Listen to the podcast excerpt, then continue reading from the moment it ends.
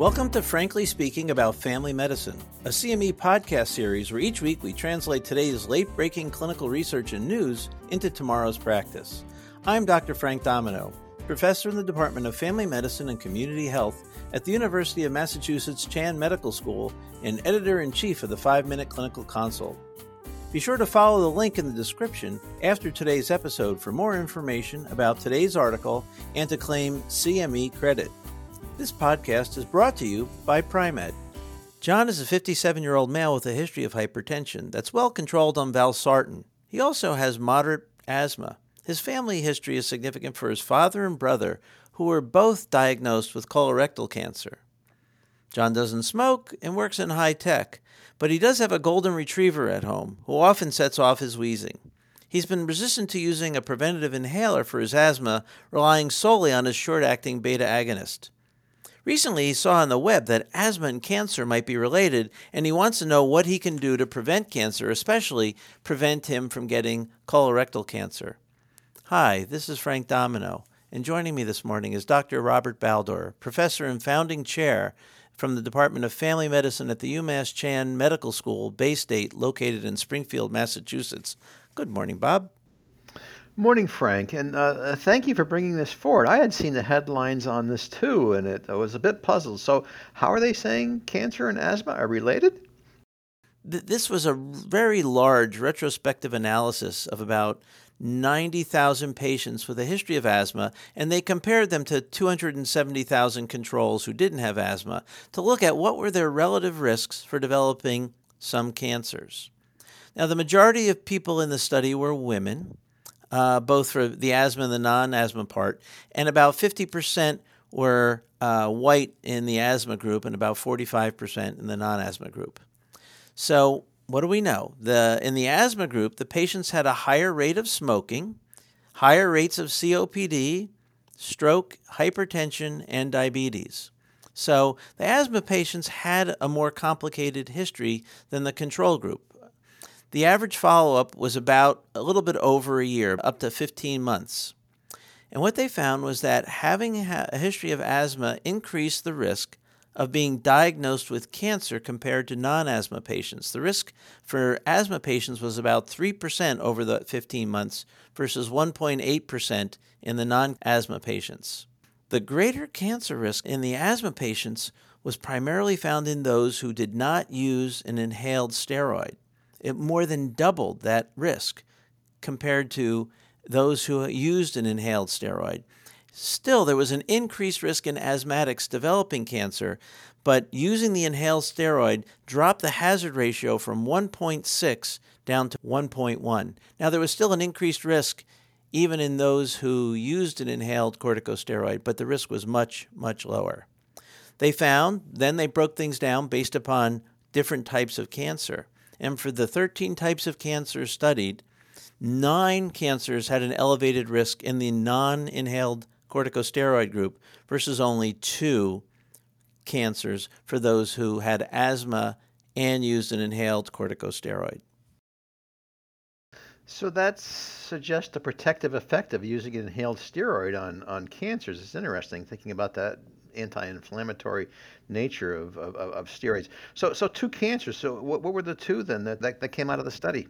Okay, so for those who had asthma and used an inhaled corticosteroid, lung cancer risk was increased and melanoma was increased. But being on an inhaled corticosteroid lowered the risk by over 50% of uterine cancer. So, wow, that, that's a huge risk reduction in women. But if we look at those people with asthma who were not on an inhaled corticosteroid, they found an increased risk of prostate, lung, colorectal cancer, blood cancer, uterine cancer, melanoma, renal cancer, ovarian cancer, and cervical cancer. So the bottom line here is, uh, in particular for, for women, being on inhaled corticosteroid lowered the risk of uterine cancer dramatically and lowered the risk of both um, ovarian as well as cervical cancer. Something's going on here that uh, patients with asthma need to pay attention to. Now, our, our patient John's mostly worried about colorectal cancer, and here he is using a short acting beta agonist and being resistant to using an inhaled corticosteroid. I think we now have a new angle to talk to him about. Frank, I, this is a very puzzling study to me, and it's hard for me to really grapple with the concept of all these different cancers being uh, uh, associated. By the way, you noted that the asthma patients had a higher rate of smoking. Was that looked at in the they controlled for controlled for it in, in, in their regression analysis. So, yep, it was controlled for. Huh. So, what do we tell our patients then that have asthma? How do we incorporate this in there? Because obviously it's in the news. Yeah, I, I think it's premature to say, okay, everybody with asthma should be on an inhaled corticosteroid just to lower the risk of cancer. But the Global Initiative for Asthma, the GINA guidelines, came out in 2022. They were updated, and they've recommended that all adults adolescents, and most children be prescribed an inhaled corticosteroid to be used on a PRN basis um, if they have rare symptoms. But for those who have moderate symptoms, even mild to moderate symptoms, they should probably use, be using an inhaled corticosteroid on a daily basis to lower their risk of severe exacerbations. So, GINA has taken a stand long before this cancer data was published that said if you have anything beyond the mildest of asthma symptoms, you should be on an inhaled corticosteroid so this this is great because really what it's saying is this is the way we should be treating our asthmatics anyways and looks like there's another benefit from it long term around uh, cancer risk so that's super. Now of course john was concerned about colorectal cancer um, risk with it's in his family. What, what what are you telling him specifically? All right so um, I'm not just going to put him on inhaled corticosteroid. First, I'm going to remind him there are some things he can do that will lower his risk of colorectal cancer. Eat a diet high in fiber, so seven servings of fruits and vegetables a day. He should reduce the amount of red meat that he eats, and in particular, processed red meats. Um, five ounces of red meat a day alone will increase your colorectal cancer risk. Um, we have we have a fair amount of data on the dietary influences of colorectal cancer. Uh, included in that is heavy, moderate to heavy alcohol intake also increases that risk, as does smoking.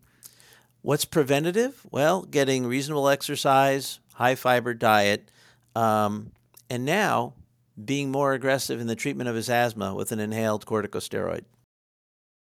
Thank you, Frank. This is really helpful and uh, really an interesting study. I think it needs a lot more work, but to figure this link, these links out. Practice pointer. Patients who have asthma and are on an inhaled corticosteroid have lower rates of developing a variety of different cancers. For those who meet the new GINA guidelines, encourage regular inhaled corticosteroid use, not only for their asthma, but to lower their cancer risk.